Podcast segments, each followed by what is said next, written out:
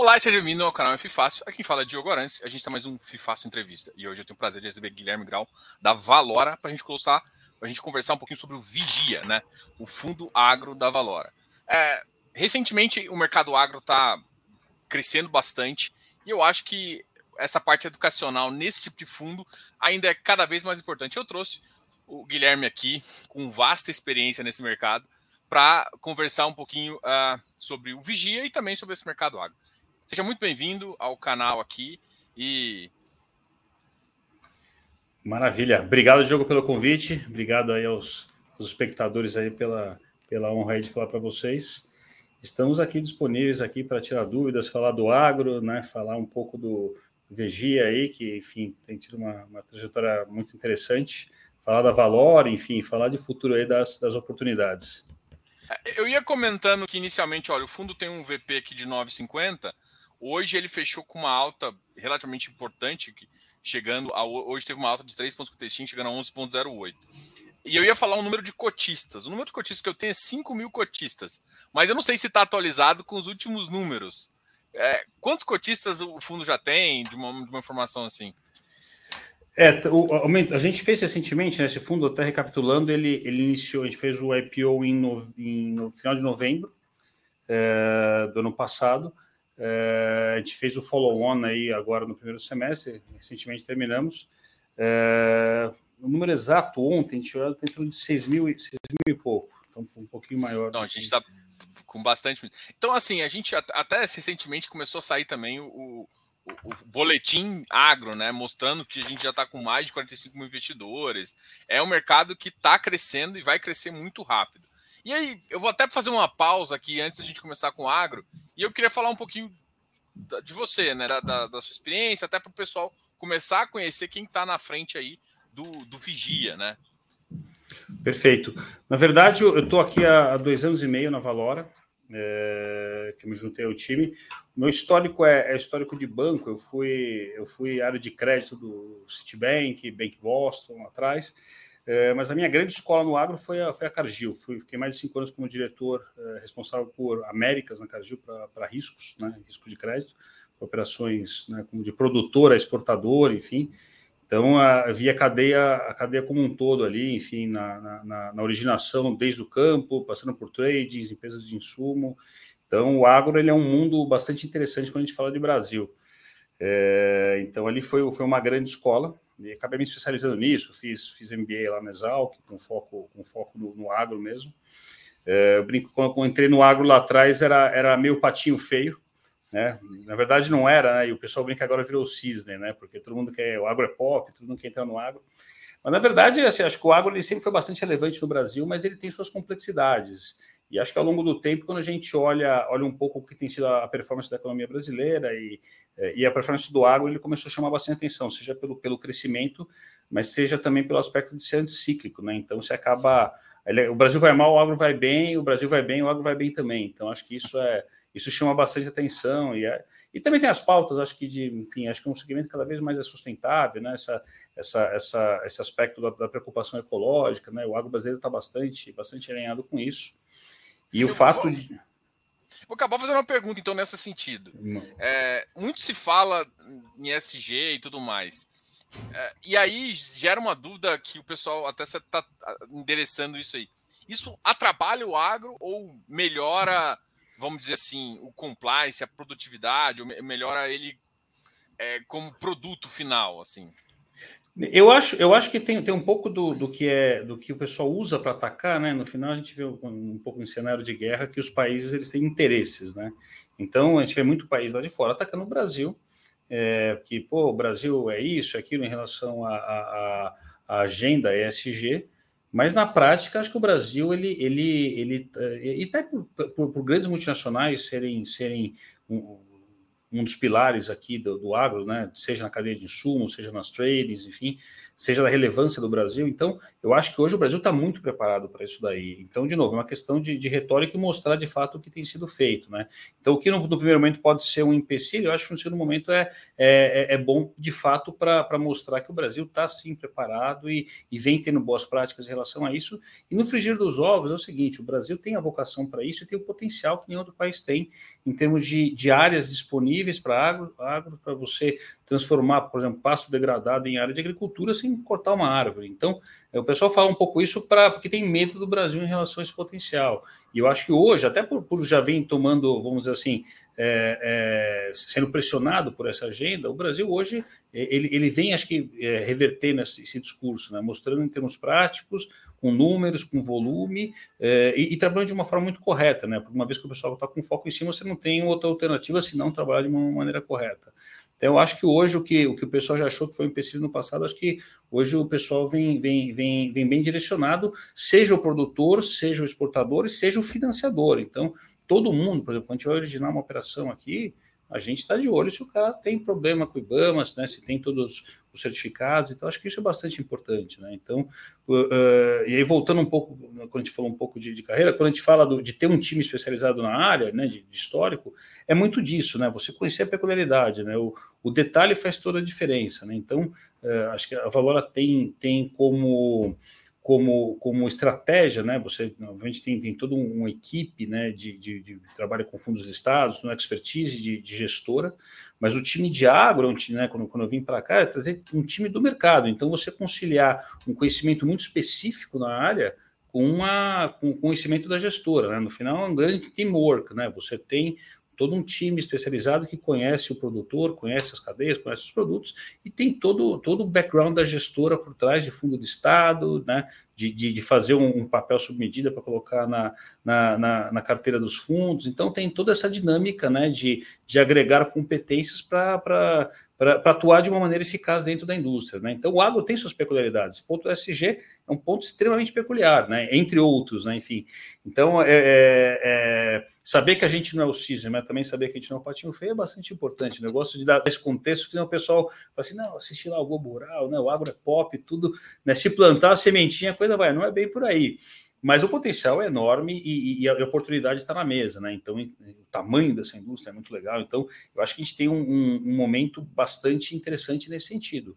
Mas, de novo, você, pra, pra, a nossa visão aqui é uma visão muito de, de longo prazo, que é uma maratona, uma corrida de, de 100 metros. Né? Então, tem que ter bastante responsabilidade, porque essa é uma indústria que vai ser, hoje é, é, é um terço da economia brasileira e vai ser mais daqui para frente, né? Pensando aqui no curto e médio prazo, por quê? Porque o, o, o, o mundo está comendo mais, está comendo melhor, o Brasil é o único lugar no mundo que você consegue, né, no curto e médio prazo, aumentar muito a produção, e a gente tem uma oportunidade posta na mesa, né? Seja para o investidor, seja para o tomador, né? Então, um momento muito legal. Então, acho que é muito importante a gente, a gente valorizar aqui o nosso expertise, né? Da gestora, né? do time de agro, né? além, além de mim aqui, enfim, eu comentei na minha experiência na Cargill, tem Humberto Hardman, que, que foi por mais de, de 20 anos aí um originador importante na Cargill, conhece o agro de A a Z, as famílias, as diferentes cadeias do agro. Então, isso é importante, né? Conhecer o, o onde estão as pedras no caminho, mas também onde, onde estão as boas oportunidades. Pô, a gente, a gente trouxe do time do, do Vedrossi no imobiliário ali o, o, o Fábio, que pô, sabe tudo de estruturação, né? Para dar suporte a esse crescimento aí na, na, nas, nas, operações feitas sob medidas para o agro, né? Enfim, a gente trouxe outro, outros analistas de mercado, tem o Luiz, tem o Daniel, a Camila, enfim, um time muito especializado que já estava aqui dentro da Valora, que conhece muito bem a, a, a, dinâmica do agro. O Daniel é curioso, o Daniel é engenheiro florestal, tá, o Daniel trabalha, tem o Daniel nosso CEO, mas tem o Daniel que trabalha no time do agro. E o pai dele é produtor também, então a gente a gente tem literalmente no time o cara que tem o pé no agro, ele é engenheiro florestal, conhece muito bem essa dinâmica.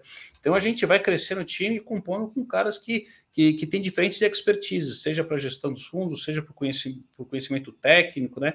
E alinhando competências aqui. Então, isso é, isso é bastante importante também. A, a visão de time, uma visão de longo prazo, uma visão muito específica do agro, mas também do mercado de fundo de Estado, do mercado de capitais, é, é, é muito legal. E o momento acho que é único, o momento é muito legal para a gente é, é, alinhar aí as demandas e, as, e, as, e, a, e, as, e a, o interesse do, do investidor de estar no agro, né?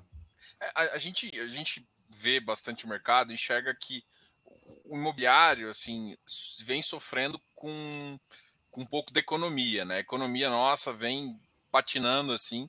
O agro ele se destaca, né? Se você for olhar a composição do PIB, é praticamente exportação e o, e o agro entra nessa né, nesse percentual de forma absoluta e, e, importante.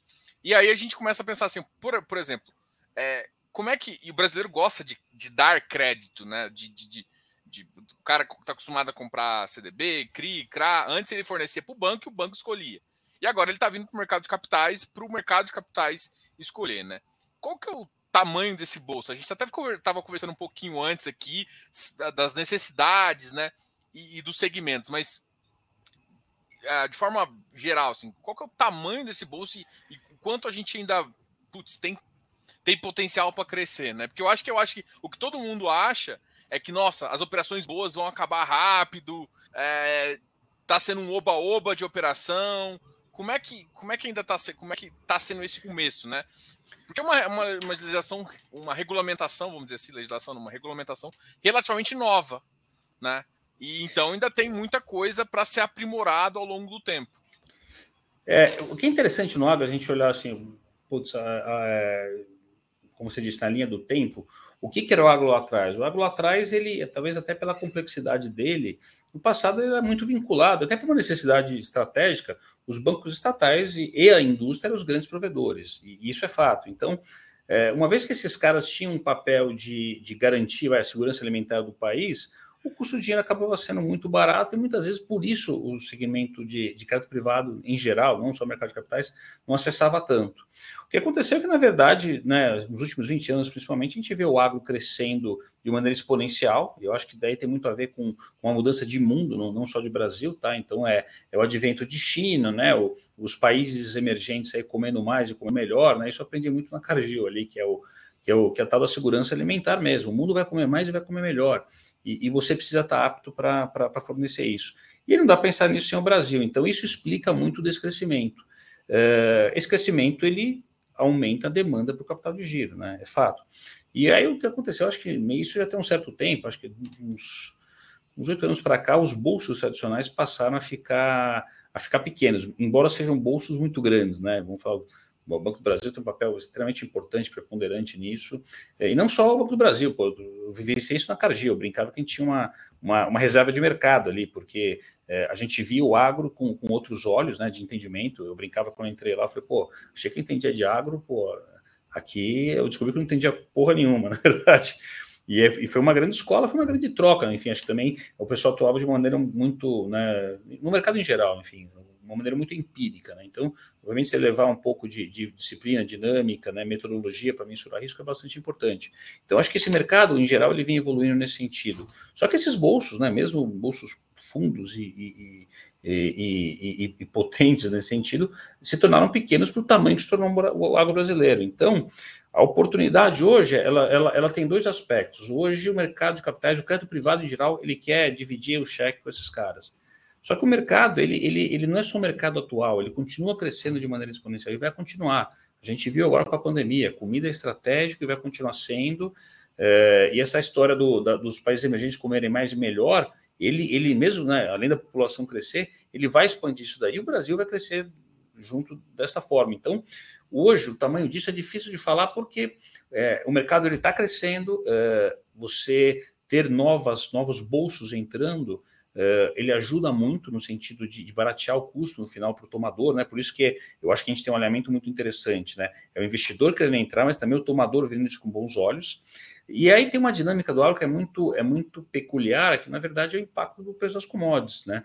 Então, um, cenário que já era, né, e foi o cenário que embasou a Valora lá atrás a, a, a querer entrar no agro, né, exatamente por ver essa, essa, a, o mercado crescendo, né, a demanda crescendo mais do que a capacidade das fundos tradicionais em prover esse funding, é, o impacto de câmbio e commodity, ele acelerou esse processo.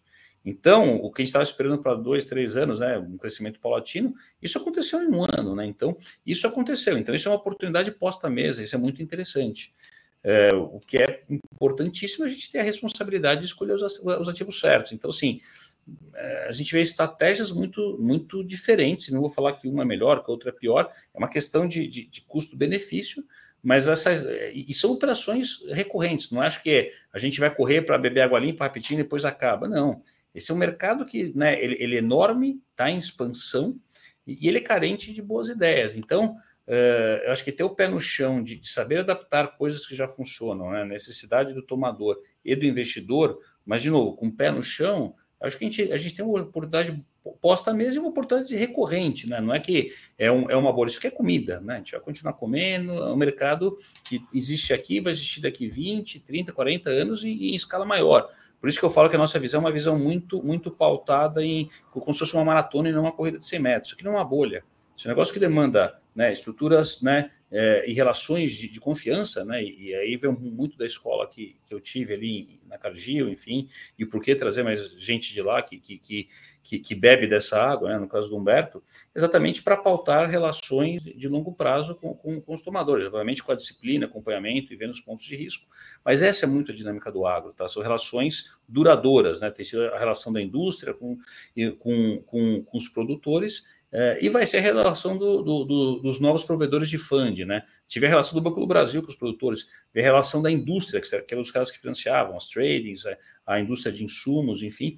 Então, são relações duradouras. Então, ter essa cabeça de longo prazo em termos de relacionamento uh, e trazendo o investidor para beber dessa água, né? A gente mantém essa mesma pauta, né? Entre as relações e essa visão de longo prazo mas obviamente entregando o resultado do curto, não dá para não dá para fugir disso. Esquecer, ninguém, né? ninguém, vive de sonho, mas, mas de novo, com o pé no chão bem pautado, enfim, esse tem sido o norte do, da nossa estratégia aqui, tá?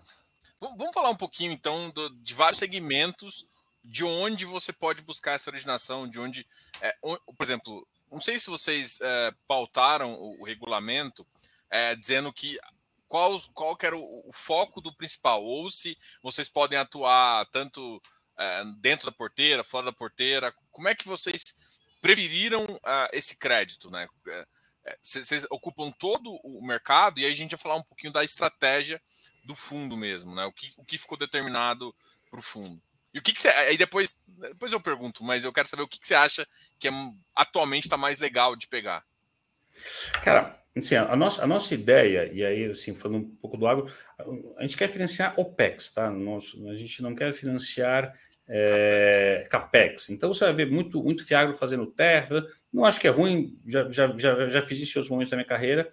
A gente acha que nesse primeiro momento é, a gente tem uma boa oportunidade em OPEX exatamente por essa, essa dilatação do preço das commodities, esse aumento da demanda. Deixa eu só é, fazer um, um, um parênteses aqui, só para o pessoal entender talvez essa linguagem. Ah, perdão, OPEX.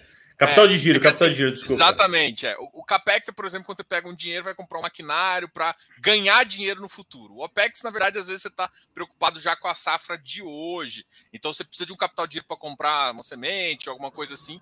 E esse, isso é considerado é, o OPEX, né? Só para fazer esse parênteses. Não, aqui. perfeito. Não, e, e, e, na verdade, isso, isso é bastante importante porque é, quando a gente vai, você vai, você vai, é, muita cabeça de, de crédito, de banco lá atrás. É, quando você vai, vai trazer o investidor para investir no agro, você precisa né, é, é, qualificar esse, esse investimento. Tudo que você não consegue mensurar o risco, você não consegue precificar, né? Então, quando a gente fala de é, é, trazer um investidor para beber água limpa e conhecer um segmento novo, se você não explicar para ele direito qual que é esse risco e quanto que ele vai estar recebendo por isso, você pode ter algumas distorções. Então, qual foi a nossa estratégia? Eu falei, pô, vou, vou fazer, é, vou, vou, beber água onde está tendo a maior demanda, que é o capital de giro, né? Então, o preço das commodities aumentou muito, o volume aumentou muito, então, os, os provedores tradicionais de crédito no agro, esses caras estão precisando de capital de giro para isso. É, e ao mesmo tempo, quando eu faço dessa forma, capital de giro para o cara que já fornece o crédito no agro, eu estou, na verdade, me, me, me, me, plugando numa dinâmica que já existe, né? Eu não estou reinventando a roda. Eu estou participando, estou trazendo uma relação institucional forte e pulverizada. Vou te dar um exemplo. Eu vou dar dinheiro para uma cooperativa que está 100 anos fazendo isso, e a média de idade ali, o mais novo é sexagenário, entendeu? Então, assim, o cara já passou por crise de commodity, crise de clima, crise de, de país, câmbio, etc., política, e, e continua lá. Então, assim, eu não estou querendo concentrar num produtor que eu acho que é bom, que pode ter um problema de safra, assim, assado. Não, eu estou indo num cara que tem 10 mil, 10 mil é, clientes, entre aspas, né? o risco é 10 mil caras, com uma dinâmica que já funciona muito bem, que eu conheço os caras e principalmente hoje eu consigo mensurar o risco. Então, eu mensuro o risco desse cara, é um cara que aguenta a pancada, que está muito tempo fazendo isso daí, eu tenho um risco de performance extremamente pulverizado na outra ponta, porque tem mais de 10 mil cooperados, vamos dizer assim, e eu uso uma dinâmica que já existe na, na, na, na cadeia do agro. Tá? Então, a gente tira proveito dessa, desse conhecimento que a gente tem do, dos, dos entes do agro, né? a forma de mensurar esses riscos uh, e o tipo de produto apropriado, além de conseguir acessar esses caras, e eu adapto esse produto para colocar dentro do mercado de capitais. Né? Então, hoje, como que a gente, a gente faz no, no nosso Fiagro? Sabe, 95% dos papéis que a gente tem são papéis proprietários. Né? O que são proprietários? São CRAs que nós estruturamos e montamos para o nosso para nosso para nossa utilização, tá? É. Então assim, é... como surgiu a área de agro da, da Valora lá atrás? A gente já fazia esses CRAs para os outros fundos que a gente tinha. Então a gente não criou um agro para surfar a onda do Fiagro, não. A gente criou o agro lá atrás para prover papéis proprietários para os fundos da Valora, tá? É, e aí, no meio do caminho, a gente já vinha bem tracionado, vinha no bom momento, e, e surgiu o Fiagro, que é uma ferramenta fantástica. Né? Então, se a gente olhar o universo de, de caras que a gente podia vender esses Fiagros atrás, você amplificou muito, por quê? Dá muito mais capilaridade, etc., na mesma dinâmica do mobiliário, e aí eu falo que surgiu uma grande oportunidade, porque a gente estava com todo o expertise, com todo o ferramental pronto, e surgiu a oportunidade do Fiagro. Já tinha o conhecimento dos FIIs, né? A gente aproveitou bastante o conhecimento do mobiliário, o suporte né, do time deles, da Valora como um todo nesse sentido, e adaptou uma estratégia que a gente estava fazendo. Então, o New útil agradável nesse sentido. E a gente continua fazendo mais ou menos, a gente segue nessa, nessa estratégia, né, gerando papéis de CRA com foco em capital de giro, com os caras que já rodam bem nesse mercado, que a gente já conhece, com essas dinâmicas, a gente consegue até melhorar o risco das operações, trazendo dinâmicas né, de, de, de venda para trades, enfim, melhorando o perfil das garantias. Que o, essa é uma parte, uma parte interessantíssima do, do momento do, do, mercado de capitais entrar no água, porque você consegue inovar no bom sentido de, de, de adaptar bons, bons papéis do mercado financeiro para uso no agro, que ainda ele, ele, ele é mais. Ele tem menos opções, vamos dizer, em relação a outros, outros, outras indústrias. Né? Então, você adaptar isso e melhorar as estruturas, as garantias e, e, e fazer isso para o seu próprio uso é, é, fantástico, entendeu? Então a gente, a gente, como diz o Daniel aqui no CEO, a gente faz isso para. A gente faz casa para a gente morar, né? A gente não faz casa para uhum. vender. E se você faz a casa para você morar, é, ela é sempre melhor, ela está ela, ela, ela, ela tá de acordo com a tua necessidade. Obviamente, conhecendo a dinâmica de fundo, de fundo listado, conhecendo a dinâmica de crédito do agro, sabendo o que, que deu certo, o que, que deu errado, e buscar mensurar risco de forma correta, precificar, ter foco no que eu quero fazer para conseguir essa rentabilidade. Então, acho que isso é bastante importante. Quando a gente for falar, né, a gente olha um pouco hoje o perfil, já, já antecipando alguma coisa de rentabilidade aí, o perfil do nosso, do nosso, da nossa carteira, é, ela é uma carteira que ela, ela é, até porque a gente, né, a gente, faz o, o, papel sob, sob medida para a gente, é, e, e, de novo, a gente traz o FII né, dessa estruturação para dentro da, da, carteira, o que é um plus, é, é o que dá, dá uma rentabilidade a mais e a gente não tem um conflito de interesse nesse sentido.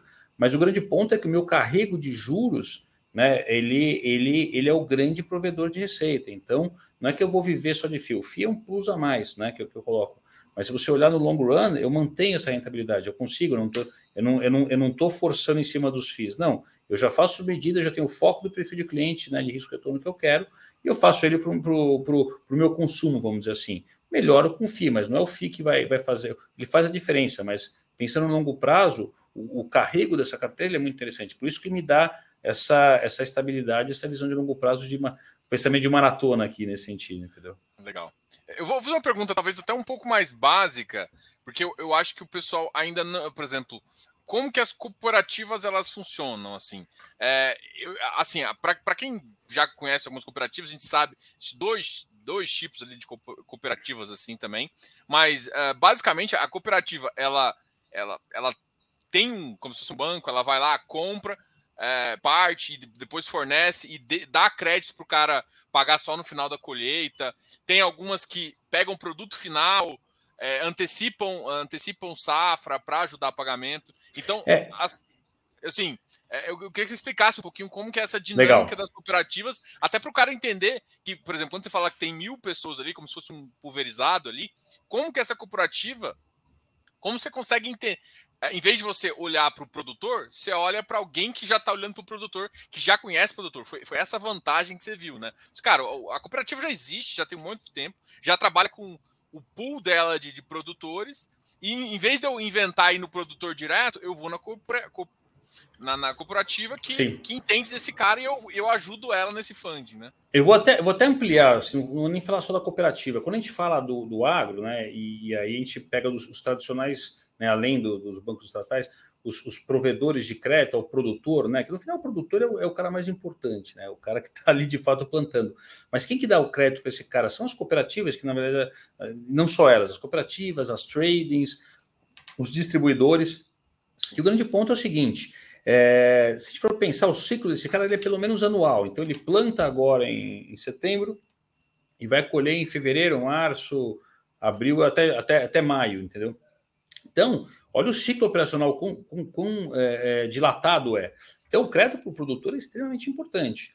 Então, a cooperativa, né, um dos pilares disso, ela surgiu lá atrás, né, surgiu na Europa, esse modelo é muito forte ali, onde os pequenos, os pequenos produtores eles se, se juntavam, uma entidade privada, né, mas eles se juntavam né, numa cooperativa porque juntos eles são mais fortes para né, comprar o insumo, né, eh, conseguindo um preço melhor, mais prazo e também na hora de vender o produto deles. Então, a, a cooperativa ela nasce onde os próprios cooperados, os próprios produtores rurais são os sócios, né?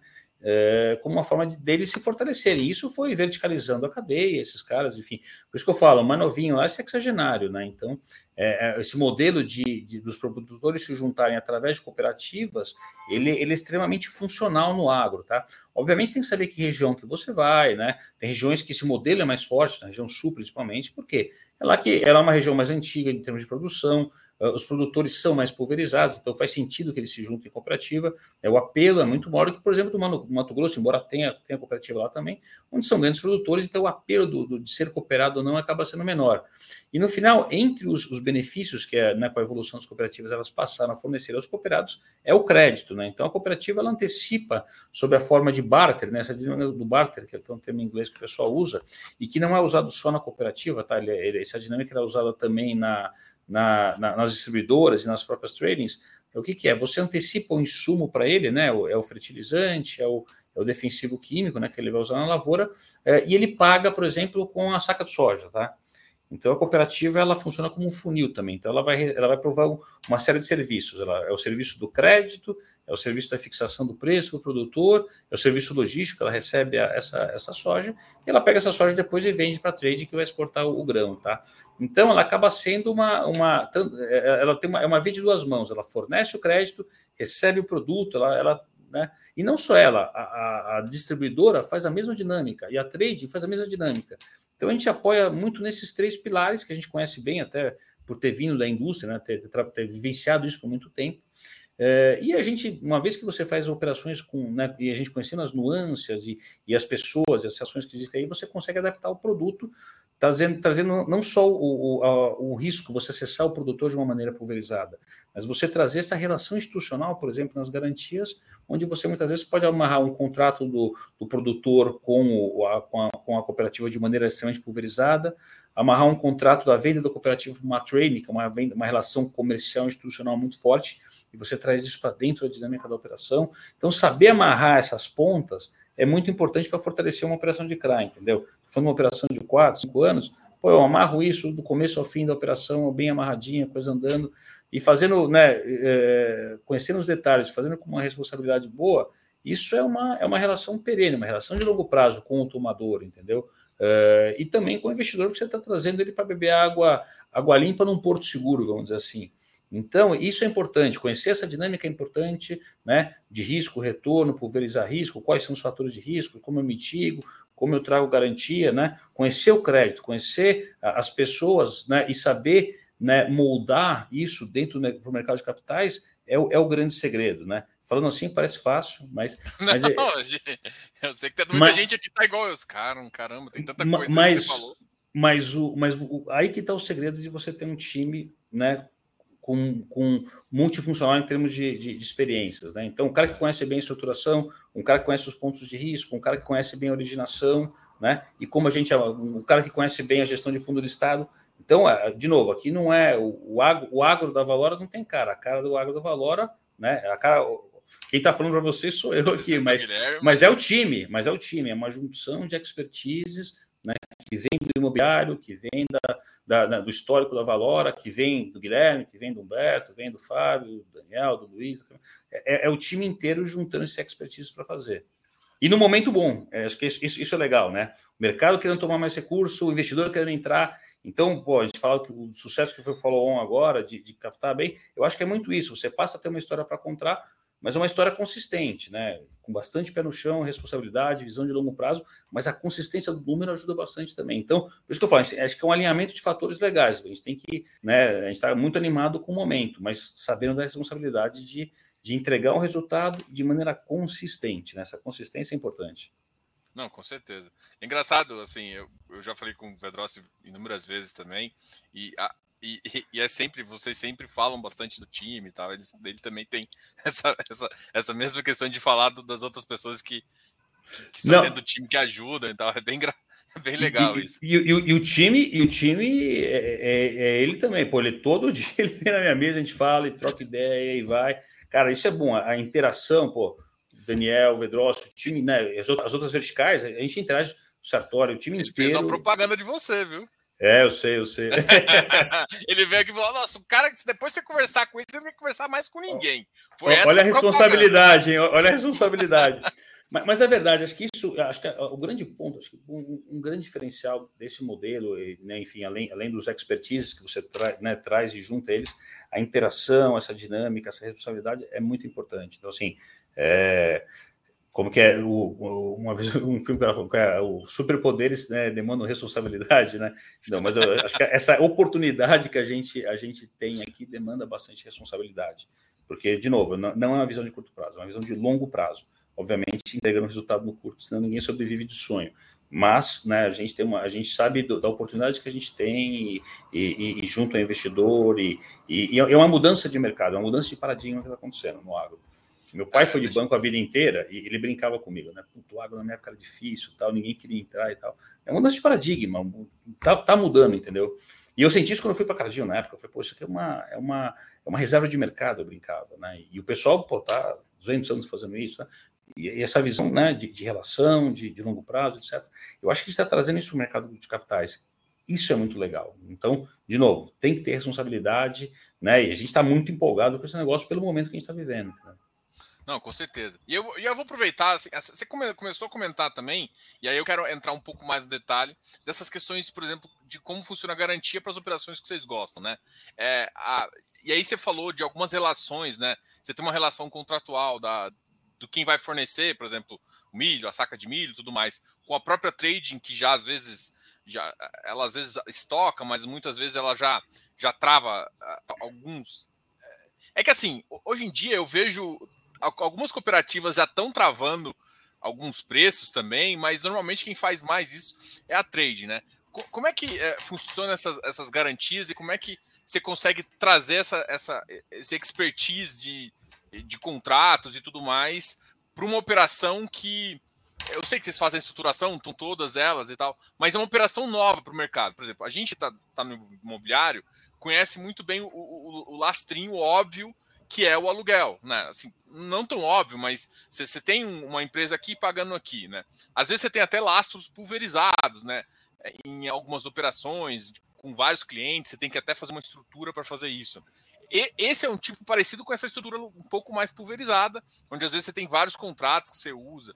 Como é que como é que você consegue trazer essas operações, né? O que que que são as, quais são as garantias que você considera mais forte e, e por quê? É, aqui eu acho que é o grande ponto que diferencia a gente do imobiliário, tá? Eu vejo o pessoal muitas vezes adaptando dinâmicas de crédito, tá? não, não dinâmicas de, de, dos fundos, tá? Quando você vai fazer um CRI, comprando mais um CRI com cranos, tá? Diferente do imobiliário, onde a garantia, por exemplo, que você tem uma, uma alienação de um imóvel, né, é, que ela é exequível no curto prazo e líquida após a execução, no agro, se, se aplicar essa dinâmica, isso é uma visão do Guilherme, tá? Assim, é uma visão muito, muito particular minha. É, a dinâmica no agro ela é um pouco diferente quando a gente fala nesse tipo de garantia real, tá? Então, eu vou falar assim, ah, vou executar uma fazenda, pô, ótimo, pô, meu sonho é ter uma fazenda, tá? mas eu sonho na PF, não o sonho do gestor, entendeu? Porque eu não quero virar corretor de fazenda para demorar, sei lá, 5 a 10 anos para executar uma fazenda e depois mais né, não sei quanto tempo para vender, porque a dinâmica desse mercado é diferente, né? a quantidade de pessoas aptas a comprar aquela terra é diferente, o ticket é diferente, né? a execução é diferente. Então, assim, né, a gente privilegia muito, de novo, com a experiência de quem há 20 anos vivencia isso e executando eventualmente, já executei, já sei como é que é para vender depois, não, não é a mesma dinâmica. Então, a gente entende que essas dinâmicas de liquidez, né, de contratos, relações institucionais, risco pulverizado, né, elas funcionam melhor né, quando a gente. E, e financiar é, capital de giro e não, não, não expansão, não compra de fazenda, a gente entende que é mais seguro no curto prazo. Né? Então, se a gente olhar Pois está falando aqui de um duration numa carteira hoje, dos caras que a gente faz de dois a três anos, né? a gente não está tão dilatado, embora a gente goste muito do agro, mas a gente fica não, não fica, não dilata tanto, né? É uma dinâmica de CDI, então hoje a gente está 100% de CDI, exatamente para surfar a onda que nesse momento é mais interessante do agro, mais óbvia, ao, ao, ao nosso ver, entendeu? Então, é, a gente tentar adaptar ipsis literis uma dinâmica de, de, de comprar fazenda e, e, entre aspas, alugar para arrendamento, etc., eu não acho que ela tem uma dinâmica tão parecida com o imobiliário nesse sentido. Por conhecer a dinâmica do agro, tá? Então, é, é, é muito do, do, do, viés de quem já vivenciou isso daí. Então, a gente prefere trazer as dinâmicas comerciais para financiar capital de giro nesse sentido. Então, são garantias que não é garantia real na terra? É, mas é uma garantia que eu, eu consigo mensurar muito bem o risco do tomador, eu consigo mensurar muito bem o risco na ponta da, de, de para quem ele dá esse crédito, né? Seja para uma trading, seja para pulverizado para o produtor, eu consigo amarrar muito bem essas garantias e essas relações comerciais que já existem há muito tempo, né? Eu defino muito bem que região que eu vou entrar, né? Região que tem tradição cooperativa ou, ou distribuidores que já passaram por N riscos. E você comentou um negócio muito interessante que é, que é, o, é, o, é, o, é o travar o preço, é o risco da commodity. Essas variáveis são é, extremamente importantes dentro do agro. Então, o que, que, é? É o câmbio, é o preço da commodity, né? Como vai oscilar. A gente está vivendo a maior alta de commodities é, que eu vi na, na, na, minha carreira até hoje, tá? Isso vai cair daqui a pouco, é, é, cíclico, né? A história se repete, ela mostra isso. Então, o, o grande ponto é, né? No, na alta é fácil entrar, né? Só que a gente quer estar tá na alta e quer estar tá na baixa. Então, como eu mensuro quem são os caras que vão estar tá bem lá na frente? Que vai chegar baixa, a baixa vai chegar. A gente né, é, está vendo o preço alto do, do, do, fertilizante já, a margem aperta um pouco mais. Então, eu brinco que a hora que a água baixa é que você vê quem, né? Quem, quem, quem estava nadando de calção e quem não estava, entendeu? Porque na, na então tá, é, então, e vai acontecer isso, que eu já vivenciei isso lá atrás. Quando você pega um período, né? Isso é curioso. Quando, quando eu comecei na Cargill, a gente né, tinha, tinha, o processo de analisar o produtor e, e, não tinha problema de crédito. Eu falei, pô, tô ferrado aqui, vou chegar aqui, o que, que eu vou fazer diferente para mostrar para esses caras? Né? Então, no final, aprendi bastante coisa, criei processo, criei métrica. Eu falei, ó, a hora que chegar o período difícil, a gente vai ver se, se a coisa funciona. E funcionou. Então, o grande ponto é, a gente tem que saber que isso é a mesma coisa na hora de escolher quem são seus clientes, quem são as cooperativas, por que crise esse cara já passou, como que ele fez, o distribuidor também, né, deu crédito para quem, não deu né? Você pega muito um exemplo prático aqui, você pega a, a, a commodity no valor crescente, é, o cara não fazer a trava é fácil, né? O negócio está subindo, né? Sobe mais que o CDI, etc. E hora que baixar? E uma hora vai baixar.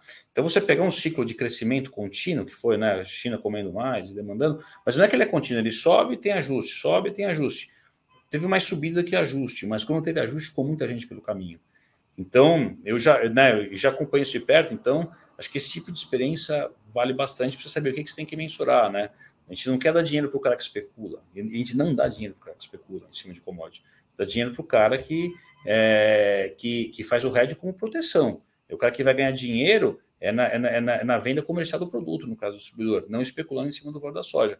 Porque se ele especula, hoje ele ganha, mas ele vai entregar esse resultado de volta. E aí eu acho que a experiência, ver balanço, conversar, ver política de, de crédito, política de hedge, isso é muito importante. Que região que o cara está, é uma região fronteira agrícola, a região que ele está expandindo. Então, é, esse olhar clínico acho que faz, faz bastante diferença, tá? Então, é, é, não é só uma variável, né? Eu brinco quando eu comecei no agro, eu falei para o cara, não, eu sou o cara de crédito. Eu falei, não, você não é o cara de crédito, meu chefe lá, o gringo lá. Eu falei, não, você é o cara de risco. Crédito é um dos riscos. Tem mais uma porrada aí, meu.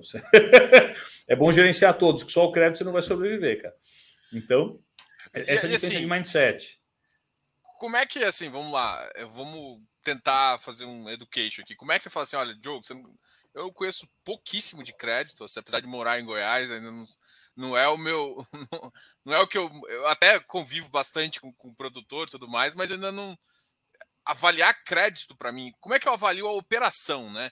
Como é que a gente pode chegar nessa operação? Assim, cara, é, é porque o grande segredo, e, é, é, e aí eu falo também como consultor, como analista aqui, é de, de pensar como que eu consigo distinguir a operação A da B e por que essa A tem essa taxa e da B. Para mim, isso ainda é muito claro.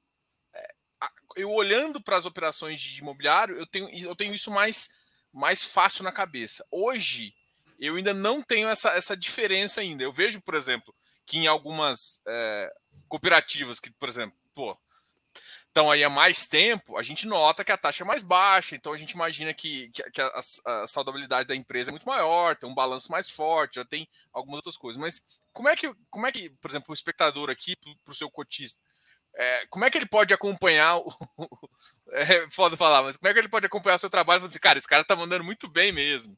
Legal. É, obviamente a maneira mais instintiva é você ver resultado de carteira, etc.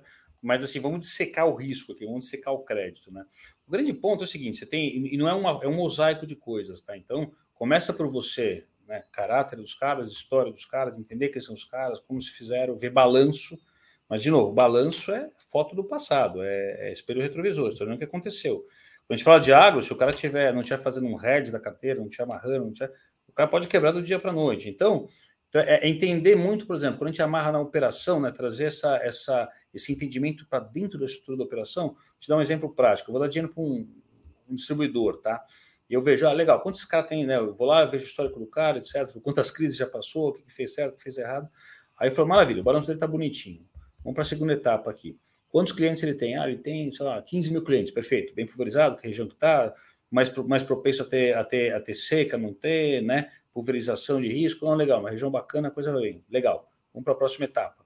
Como que ele dá crédito para esses caras? Eu tenho ferramenta para avaliar, então você vai olhar relatório de auditoria, né, ver o ticket médio, quanto que ele provisionou ano a ano, peço os últimos 5, 6 anos para ver o que ele provisionou, período de crise, que ele fez. Então, você vai, vai montando um mosaico de forma de avaliar. Perfeito, esse cara foi bem até, até ontem, legal.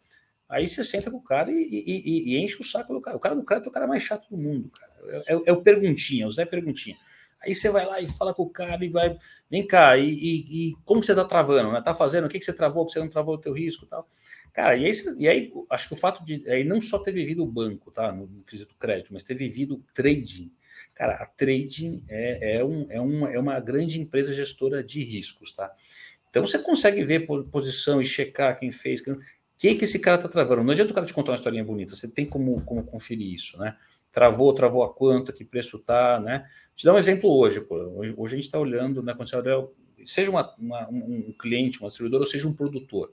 Você vai dar, e a gente hoje, a gente tem um fundo aqui que a gente, a gente faz a gestão, que é de crédito ao produtor. A gente faz análise do produtor. Eu tenho um time que faz análise do produtor também. Embora a gente, no Fiago não esteja dando dinheiro para o produtor, a gente foca nos caras, nos caras que dão dinheiro para o produtor. Eu aqui eu tenho uma, uma outra operação, que, que, que, é um outro fundo exclusivo, que a gente faz crédito ao produtor, tá? Então a gente sabe avaliar o produtor. Então, quando eu vou fazer no produtor, eu faço essa mesma pergunta. Eu falo, legal, eu vou te dar tanto dinheiro para você comprar insumo, né? O fertilizante está caro pra caramba. E se cair o preço da soja, o que, que você faz? Antes de dar o crédito para o cara, você vai travar isso daí? Ou você não vai travar? Então você sabe o cara que é o. É a gente diferencia do, do risk taker, né? O, o, especulador, o tomador de uhum. risco, e o hedger, que é o, que é o cara que, que se precave. O cara, né? E o cara que, que vê de regra a gente aprova, o cara fala assim: não, eu tô aqui para ganhar na, na produção. Né? O cara fez dois anos muito bons, mas o cara fala assim: meu, no mínimo o meu custo eu tenho que travar. Então, beleza, o cara quer tomar risco no lucro dele, ele toma. Mas ele vai pagar as contas no fim do dia. Esse é o cara que eu vou dar dinheiro. Então, com a dinâmica da cooperativa é a mesma coisa, ou com o distribuidor é a mesma coisa. Você, vê a política do cara de como trava, como não trava, estoque de passagem, né? Ah, o estoque de passagem está redeado, não está, como ele está fixado, para quem você vende. E esse mercado, ele é curioso, né? É um mercado onde o, valor, né? E, acho que você está em Goiás, você deve, deve ver isso de perto. A palavra tem muito peso, tá? Com esse mercado da relação da trading com o produtor, eu vivenciei isso de perto, né? E, e o negócio é colocar, depois de todo esse bando de perguntinha, a gente suja o pé de barro e de bosta também de vaca que vai andar nas fazendas. Tem que ir, tem que ir, tem que ver a soja do cara se está amarela, se está verdinha, né? É isso que faz a diferença, entendeu? De estar perto dos caras e ver a dinâmica, como que os caras fazem. Então, assim, eu, eu acho que é um processo, ele é um processo longo e contínuo e recorrente da mesma forma que o produtor faz. É o ciclo, entendeu? Agora que fechou o ciclo de balanço, já vi o balanço avaliando o risco todo mundo. Agora em julho eu estou sujando o pé de barro aí com a, com a, turma do crédito aqui, vamos rodar. E é legal, cara. Eu, eu fazia, eu, eu, brincava que eu fazia o Apoca Chui todo ano na Cargill. E era literalmente a Apoca Chui. A gente começava no Maranhão ali, descia até o Rio Grande do Sul e vai e vê. Cara, é, é, uma, é uma forma extremamente curiosa de conhecer o Brasil, cara. Conhece um Brasil que você não vai conhecer vendo o Jornal Nacional, etc. É, e é muito legal, cara. Você é muito bem recebido e engorda pra caramba também, que vai comer cabritinho, tomar cerveja, fazer churrasco. Mas você vê também, pô, vai, vai rodar BR aí para cima e para baixo e ver o problema de infraestrutura que o país tem, o espaço que tem de coisa para fazer. Então, mas é, é, é, um processo contínuo, recorrente e, e, e detalhado, e é um mosaico, e, e, e, você tem que gostar, cara. E no final é, é tem, tem isso também, entendeu? E, a gente gosta bastante, que faz, já faz um bom tempo isso. então, é, é, é, uma, é, um mosaico, na verdade. Você perguntou o que, que é o diferencial? É esse mosaico. De, Não, mas eu acho que eu acho que o que você falou aqui, esse, esse, não foi bem um passo a passo, mas essa visão desse mosaico, do que, que você olha desde o começo, assim, eu acho que, que, que adianta um pouquinho. Vocês chegam a trabalhar com algum tipo de subordinação? Por exemplo, você uh, trabalha com a subordinação, faz a, a própria uh, a própria distribuidora tomar um, um pouco do, do, do eh, subordinado, porque além, de, além da proteção toda do crédito que você está avaliando, você ainda toma, você ainda pede para ela tomar o risco maior disso. Ainda, vocês ainda fazem essas estruturas também? É, sim, é, mas cada caso é um caso, entendeu? O, o legal de você fazer é, o CRA sob medida para o seu consumo, vamos dizer assim, é, é, você você conseguir equilibrar isso aí. A gente não tem uma, um, algo engessado, uma receita de bolo. O que é receita de bolo é o risco-retorno, né? O risco admissível com retorno, que é o que a gente tem, tem buscado para o Fiagro, né? Mas, o, mas a adaptação da estrutura, né? Se vai ser cota única, se vai ter sub, se não vai, né? Como que a gente vai fazer isso é, é, é, é, no caso a caso, né? Enfim, tornar isso palatável, tanto é o ganha-ganha no final, né? Tanto para o tomador quanto para o investidor, né? E a gente, a gente fazendo o papel aqui no investidor, como, como estruturando um papel que, que, que seja palatável para os investidores do Fiago, ou, ou, ou, que a gente, né, outros fundos nossos comprem, comprem o papel, ou, ou até de fundos parceiros, entendeu? Então é, é buscar esse equilíbrio, acho que esse ganha-ganha é interessante. E aí, de novo, quando a gente falou um pouco de como mensurar o risco, né? Como você adapta isso para o mercado de capitais é legal, porque isso é uma inovação, isso é algo que não existia até então, entendeu? Então, hoje, por isso que hoje, é, hoje permite você ter N, N estratégias diferentes, né? Não estou falando que uma é pior que a outra. Só quis deixar muito claro a nossa, né, buscando um bom risco-retorno e com risco muito administrável e trazendo muito essa experiência do agro, entendeu?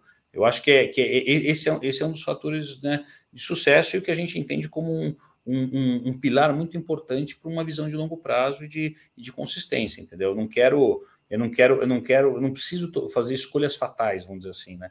Não, vamos no cara que eu já conheço, está 60 anos, que faz direitinho, conheço o risco, monta uma operaçãozinha, entre aspas, papai e mamãe aqui, para né, de, de, de, bom risco, traga um risco institucional. Quando a gente fala de, de, fazer isso daí, por exemplo, a gente tem amarrado muito o contrato de contrato de trading, por exemplo, nas operações, por quê?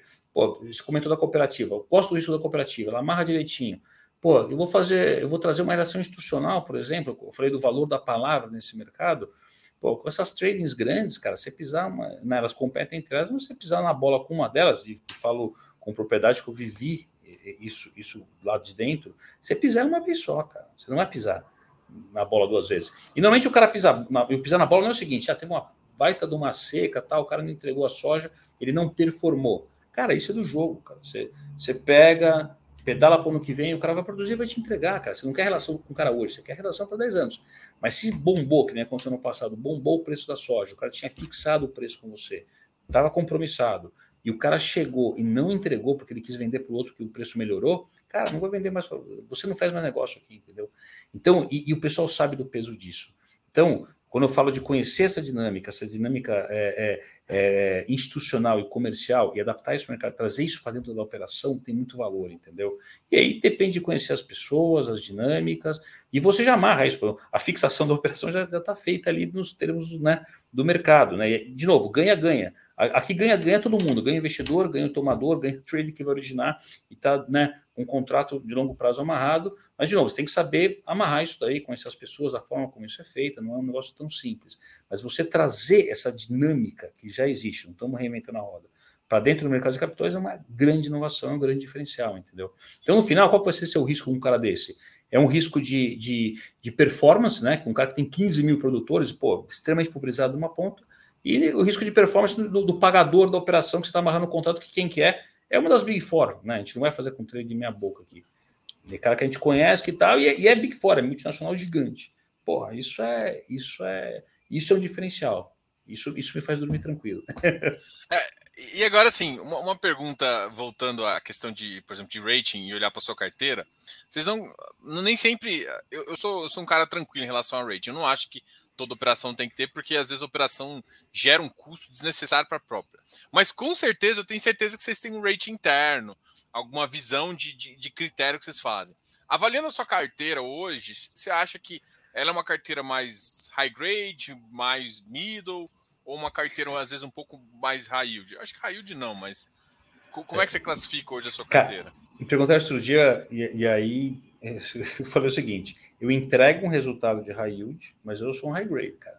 Se você olhar o perfil do, dos clientes que estão tomando e o perfil de estrutura, embora não tenha rate, e o rate no agro, cara, é, assim, é, muitas vezes o pessoal, o pessoal age muito por chancela, né? Por, Uh, e, e, esse é um diferencial do agro, tá? Assim, eu acho que o agro ainda está na, na, curva, não é na média isso, né? Acho que tem outros subsegmentos do agro já estão já estão mais maduros em termos de governança, não, não, não de governança no sentido de resultado. O resultado ele, ele é muito bom, mas assim, acho que governança no sentido de visibilidade para o mercado, tá? Então, se a gente olhar hoje, né, dando um exemplo simples, né, o produtor brasileiro, 90% ele é, ele é PF, por um aspecto fiscal, né, de curva de, de ascensão, acho que né, no, no, futuro isso tende a melhorar. Mas como que eu vou botar, vou botar é, é, é, rating num, num, cara né, dessa forma? Obviamente, nesse caso, eu não estou dando dinheiro para o produtor, mas assim, mesmo o produtor, quando a gente faz análise aqui para esse outro feed que a, gente, que a gente faz a gestão aqui que eu te comentei, eu tenho, eu faço, eu, embora no balanço contado, eu faço um ratingzinho para o cara. Quando, quando eu estou falando do, do, de uma estrutura que eu estou acessando o, essas cooperativas, distribuidoras, enfim, as tradings, é, eu, eu tenho o balanço auditado, né? Esses casos eu consigo. Carteira do cara é pulverizado, eu tenho como mensurar uma qualidade disso. Putz, é, eu gasto. E, e eu, eu, e na outra ponta, eu, eu, trago uma garantia que eu tento que é extremamente robusta. Meu ponto é o seguinte: vale a pena investir num, num, num, num rate que muitas vezes, não, talvez, né, até por falta de. Né, o produtor não tem balanço auditado, etc., eu não consigo trazer de fato o risco final e vou pagar um, um plus a mais por isso. Não, tem uma garantia que eu acho que, pô, que eu expliquei para você nesse caso das trades, extremamente robusta, com risco, né, explicando por A mais B, extremamente pulverizado. É, e aí, acho que o, o, cara que bota rating hoje, sendo bem prático, é o cara que faz a crabento, ele cara muito grande e que não vai pagar, vai te pagar um CDI mais um, CDI mais dois, isso daí, entendeu? Tem mercado para isso? Tem. Não é nosso foco nesse caso, porque a gente acha que tem uma oportunidade enorme para quem entende, né, de novo, para quem entende essa dinâmica e consegue é, é, é, é escolher boas frutas em, em, em, galhos mais baixos nesse sentido, entendeu? Mas por isso que a gente não, não hoje não coloca, acho que não faria sentido para esse nicho, mas assim, resumindo, a gente dá um resultado de, de high yield, mas com uma carteira de high grade. É, legal. Não, eu, eu faço essa pergunta porque, na verdade, eu, eu não sou fã de, desses rating fits, assim. Eu acho que, cara, mas eu gosto de saber o rating seu, rating interno. Até porque o que normalmente eu, eu gosto de perguntar é o seguinte, cara, é, tem algumas gestoras que publicam, outras não, porque eu gosto de ver a sua política interna de visão, né? E aí você, por exemplo, pegar essa operação, você assim, olha, essa carteira aqui pulverizada, eu considero ela high grade. E aí entender, eu acho que isso traz um, uma, uma, uma, uma visão interessante, né? Como que depois que tipo, tem um olhar que eu pego a operação, vejo, e, e, e quando eu vejo a classificação que você coloca, e não estou falando de rating físico mesmo, rating fits, mas um rating seu. Ah, ah, ele está considerando isso aqui por quê? E aí, às vezes, quando você tem uma diferença, é onde você, você onde você consegue pegar o pulo do gato seu. Assim, é, o, o, é, o, o, grande ponto hoje que eu acho é o seguinte: como, como eu brinquei da, da, da, história da reserva de mercado no passado, né? Mas como é, eu acho que o agro ainda, né? Você tem pouca gente que entende de agro, então eu acho que tem caras que são, não são riscos tão altos, né? Eu acho que o, o tempo vai provar isso, né? Porque eu digo, o tempo. Putz, eu, as empresas que você faz um cara hoje, amanhã o pessoal começa a entender melhor, e esses caras vão começar. Então a gente fala que o cara é high grade pelo que ele paga de spread. Por quê? Porque ele tomava com. Eh, os bolsos que ele acessava eram muito menores. A partir do momento que você começa a aumentar os bolsos, a concorrência aumenta, o cara vê, é, começa a vislumbrar essa capacidade de, de de. Alguns já têm essa governança, tá? Mas ou, alguns vão investir em governança para né, me tornar mais palatável e captar mais barato. Né? Acho que é um pouco disso também. Já está mais maduro, por exemplo, na indústria né, da, da, construção. Eu acho que isso está mais claro. No caso do agro, você tem um gap desse, de disclosure né, que é relacionado à governança. A partir do momento que isso evolui, você vai reduzir a tua taxa. Né? Por quê? Porque o pessoal vai passar a entender, entender mais.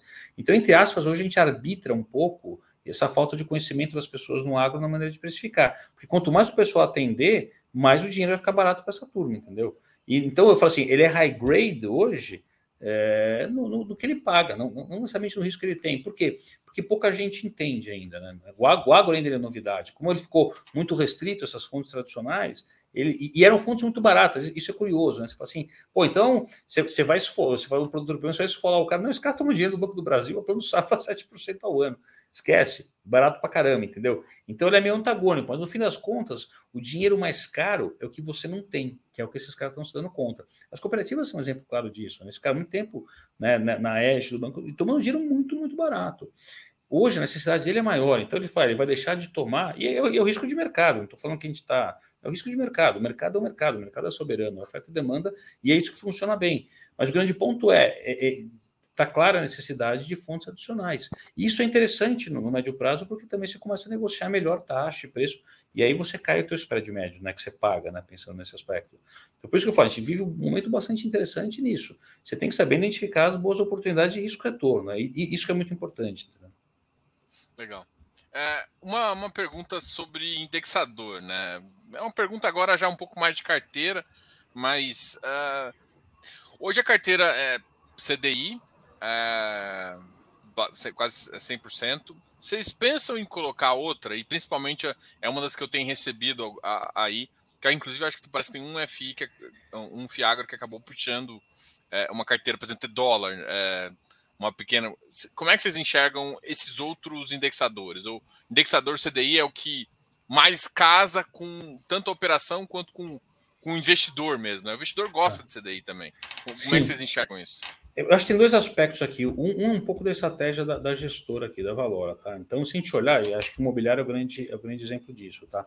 Você tem um fundo de inflação, você tem um fundo de CDI. Então, né, você tem os portfólios, entre aspas, é, raça pura ali. Então, você, na verdade, você está dando ao investidor né, é, é a opção, ah, eu quero tomar, comprar né, uma cota no meu portfólio CDI, ali é 100% CDI. Eu não estou não tô levando o blend para ele, eu estou deixando ele montar o blend dele ali né, no perfil de carteira que ele tem, o que, que ele quer de inflação, o que, que ele quer de CDI. O momento agora é um momento muito bom para CDI. Então, é, eu acho que é, é, é, a nossa estratégia hoje ela vai de acordo com o momento. Indexador de, de inflação faz, faz sentido para o agro? Faz. Botar dólar para o agro faz sentido? Faz. Sim. Eh, se precisasse montar um, um, um CRA com essa dinâmica, né, para um para outro, dá para montar. É que o momento agora ele é mais propício para o CDI, então a gente tem focado no CDI nisso. Não, não, não, impede que no futuro a gente monte, monte estratégias vinculadas a isso, né? Obviamente buscando um momento e, e, e perfis de investidor. Hoje, a estratégia que faz mais sentido é a do CDI e a gente está focado, focado nisso, mas é, essas outras dinâmicas de indexação fazem sentido também. É que o momento é mais propício para a CDI dado, enfim, alta de Selic, o momento que a gente está vivendo. Então, para o investidor é muito interessante. Então, a gente tem, tem, tem, tem focado nessa dinâmica. Tá? Legal. Eu, eu, acabei nem falando até um assunto que a gente ia comentar no começo, que era sobre a Assembleia. Que a gente é. acabou passando aqui, que é que tem uma Assembleia que abriu no dia 1 do 6, só para explicar um pouquinho sobre esse um assunto que eu até tinha colocado aqui em pauta. É, aqui acho que é mais é uma, é uma, é uma adaptaçõezinha que a gente já faz em outros fundos aqui, para que no, no, e é um pouco do aprendizado, enfim, da, da, desse, desses momentos de follow-on de alocação. Então, assim, é, para melhorar no curtíssimo prazo, vai em, em investimentos de liquidez, né? em vez de é, eu, eu, colocar, enfim, e como a gente fala de CRA, enfim, é, e, e, e, não, e não o aspecto do imposto, né, de você ter isenção quando você coloca isso em CRA, você conseguir ver na, na zeragem, né, para não ficar no curtíssimo prazo investimentos que sejam né, é, é não, não, sejam tão interessantes, a gente tem um pouquinho mais de flexibilidade de colocar em um fundo ou outro que melhore é, nessa transição, nesse momento realmente de transição de curtíssimo prazo, né, entre. É, é mais para essa dinâmica, quando a gente trabalha principalmente com, com fundo, com papel proprietário, você tem o, o timing de captação e de estruturação das operações, o, o, o, equilibrar esses pratos em termos de tempos e movimentos, né? Capto, o, o CRA já está pronto, né? E, e, a gente tem sido bastante feliz nisso, mas quando você aumenta um pouco o ticket, sempre fica uma porçãozinha, eventualmente, que ainda estou com o CRA ali terminando a estruturação para alocar, enfim.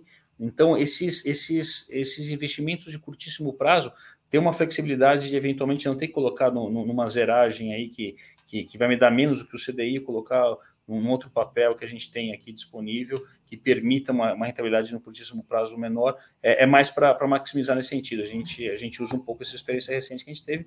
Então, a, a ideia é mais isso que coisa que a gente já pratica em outros fundos nossos e que a gente, a gente viu na prática que poderia ser, ser, ser mais interessante para esse momento de curtíssimo prazo de transição entre eu fazer a captação, né, tá com esse recurso disponível, e entre o momento que está terminando aí uma, uma, uma estruturação no papel que a gente está colocando, né? Enfim, a gente tem sido muito rápido nisso, toda a captação que a gente faz, pô. No, D, no D1 já entra, já entra quase, quase 100%, no D2 foi 100%, entendeu? Tem sido rápido, mas obviamente você ter, ter, um, ter um mecanismo que te permita, nesse, nesse, nesse curtíssimo prazo, rentabilizar um pouco melhor do que ficaria numa, numa zeragem ali, é, é, ajuda bastante, entendeu? Legal. E, e assim, olhando para o mercado, é, até olhando para a rentabilidade de sua cota e até o espaço que tem no ágil, é, vocês creem que tipo, o mercado está propício a fazer crescer maior e até o tamanho que vocês acham ideal, assim, né? Porque assim, teori teoricamente, quando a gente olha, quando vocês lançaram o fundo e agora, é, agora o momento é pró-CDI total, né? E, e, e o agro está está surfando muito bem. A gente está vendo os fundos crescerem nesse, nesse, nesse sentido também. Até, pro, até o próprio follow-on que vocês tiveram mostrou isso até com, com, uma, com, com sobre oferta. É, como é que vocês veem agora para o final do ano e o tamanho que vocês acham que, é, que, que, seria interessante é, para vocês pensarem? Assim, ah, pô, 600 milhões já. É assim, do ponto de vista macroeconômico, acho que ele continua interessante esse cenário, se a gente olhar a perspectiva, independente de cenário político, tá? É, acho que o agro ele, ele, mostra que ele ele ele está blindado. O, o, agro, o agro tem uma tendência política, mas ele, ele em outros governos ele, ele foi bem também, né? Outros governos que não seguem majoritariamente a cabeça do. Então, assim, a nossa leitura é que o agro vai continuar indo bem e vai continuar demandando muito, né? Então, se a gente olhar o preço da commodity, ele continua, né? E, e aí todo o nível de custo, capital de dinheiro, ele vai derivar em função disso, né? Então, ele, ele continua muito aquecido nesse sentido. É... A curva de CDI continua interessante também nisso, a dinâmica do CDI, pensando aí no, né, no nos próximos um, dois anos, ela continua interessante também dentro dessa dinâmica. Uh, e fundamento de crédito também. Então, a gente, a gente acha que tem, tem demanda crescente para isso. Né? Então, de novo, você vai ter aumento, de demanda por comida lá fora.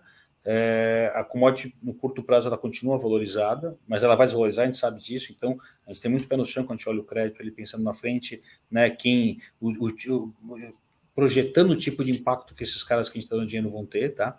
E aí, nisso pesa muito, por exemplo, tipo de cultura que a gente vai querer entrar. Então, a gente, hoje a gente está principalmente baseado em grãos, né? A gente tem alguma coisa de proteína também, mas a gente, a gente busca, busca pulverizar, mas é, é, é, é focar nas que a gente entende que são menos afetadas nisso também, tá? Então, esse, esse nível de, de escolha é importante também.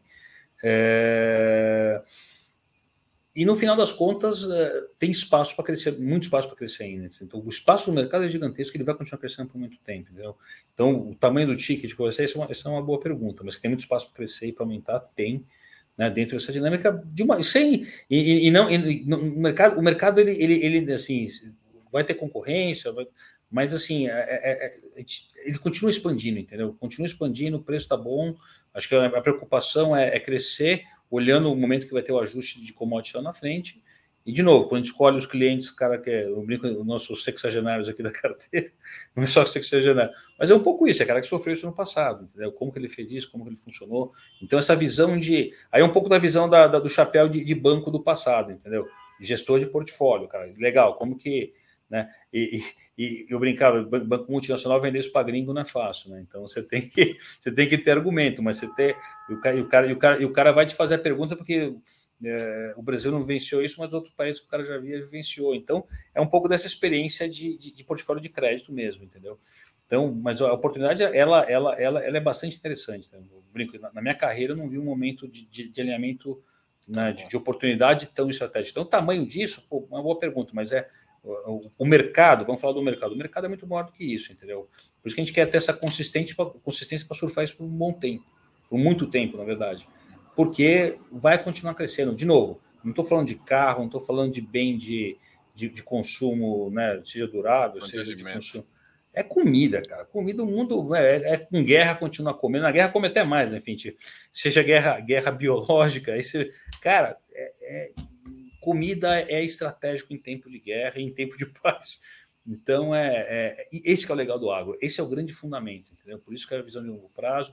E o Brasil é essencial para o mundo comer, cara. Essa, é, isso é, parece, parece jargão, mas não, virou, virou celeiro do ah. mundo mesmo, é, é, verdade, porque é, é, o grande exportador de comida do mundo. Os Estados Unidos é um grande produtor, enfim, também, mas o, o grande expo, e é um grande exportador também, mas o Brasil, sim, vai distanciando. Nos últimos anos, né? E, e vai aumentar mais. E, e vai aumentar mais, não tem, não tem como fugir disso, entendeu? Então é, é, é por isso que é interessante, assim, a, a, o, o, fundamento da indústria é muito forte. É, quem, quem, entrou lá atrás se deu conta disso mais cedo, né? Eu brinco, foi, foi na época da crise da Dilma ali que, que né, em 2000, 2015 ali 14, que começou 16, o Brasil, o Brasil, é, o Brasil sofrendo a economia em geral, cara, e o agro, pá, pá, no bem, no bem, cara e aí, a hora que começou a retomar, e aí indo bem pra caramba. Eu falei, vai, quando vai mal, vai bem, quando vai bem, vai, o Brasil vai muito bem, entendeu? Então, isso, isso, isso é muito claro. Para mim ficou muito claro essa dinâmica na época. É que eu comecei a brincar da história do, do patinho feio e do cisne.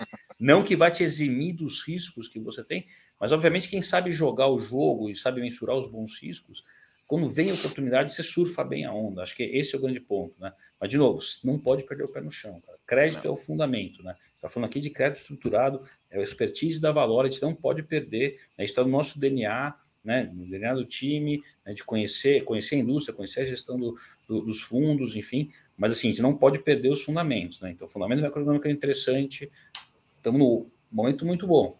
Como o commodity vai cair, né? Vamos entender, vamos fazer, mas assim, de novo, é comida, é mundo comendo mais, é crescendo, o Brasil é o grande exportador, então vamos fazer as escolhas certas para continuar esse jogo por muito tempo, entendeu? Legal. Guilherme, cara, grande papo aqui. Obrigado demais por, por, por essa conversa. Foi, foi show de bola. O pessoal elogiando você aqui bastante no, no chat. Uh, vou deixar as últimas palavras também para a gente encerrar aqui. E, e, quero agradecer, só tenho a agradecer. Assim, foi um excelente papo. A gente volta a conversar futuramente também, entendeu? Não, não. Eu, na verdade, é mais, é mais agradecer aí pelo espaço. Enfim, acho que é, é sempre muito legal poder falar do, falar do agro, né? Enfim, passar um pouco da, dessa, dessa empolgação que a gente tem por esse momento, mas assim, e também por, por poder explicar, né? Acho que, é, acho que essa relação com o investidor é muito importante. Então, assim, é, é, ela demanda muita responsabilidade, né? Então, é, de novo, a gente está num momento legal, é importante a gente saber aproveitar, mas é importante ter a responsabilidade de, de, de, de fazer, de trazer isso para né, dar, esse, esse esse, esse detalhamento da informação, de tentar passar a visão, a seriedade que a gente tem né, de, de como a gente faz esse trabalho. Acho que é, é, é, um, é, uma, é, um, é um privilégio, uma responsabilidade poder fazer isso para o investidor. Então, passar essa confiança, tá, tá, tá disponível aí para tirar dúvida, para participar um pouco dessa educação do agro, acho que é, isso, isso é muito legal, né? Então, para que o pessoal entenda, entenda mais do agro, se sinta mais confiante, né? Participe, participe disso. No final, o, o investidor ele está ele tá botando, tá botando uma sementinha ali no campo, participando dessa cadeia como um todo, que é, pô, é, acho que é a grande indústria do Brasil hoje. Então, é, é, muito legal isso, né? né? Então eu, eu, fico bastante, bastante empolgado e, e ter, ter o espaço para poder divulgar e, e, e, educar no sentido de explicar e, passar segurança para o investidor e, e, dar, dar, dar informação para que ele tome decisão, enfim, né? Seja nos fundos, em outros fundos aí, mas de saber o tipo de risco que ele está correndo, o que, que ele tem que olhar, né? Como que, como que ele dorme tranquilo nesse sentido é bastante importante, tá? Então, é, é, eu agradeço aí pelo, pelo espaço, né, pela, pela oportunidade, o prazer aí em te conhecer, espero que, que tenhamos, temos várias, várias sessões dessa aí que, né, continuamos discutindo aí os, os potenciais e oportunidades do agro, E, pô, e, e, agradecer mesmo. Acho que muito, muito obrigado e, e a gente fica à disposição de vocês aí. Não, com certeza. Show de bola. Eu acho que você disse bastante aí. O, o, o foco aqui é explicar um pouquinho desse agro. Eu acho que teve vários momentos aqui que você conseguiu explicar bastante sobre como é a visão de crédito, né, como a visão de seleção de, de portfólio. Eu acho que é, mais do que às vezes o pessoal às vezes reclama de mim, que às vezes eu não fico perguntando, ah, vai ser missão 400, 476.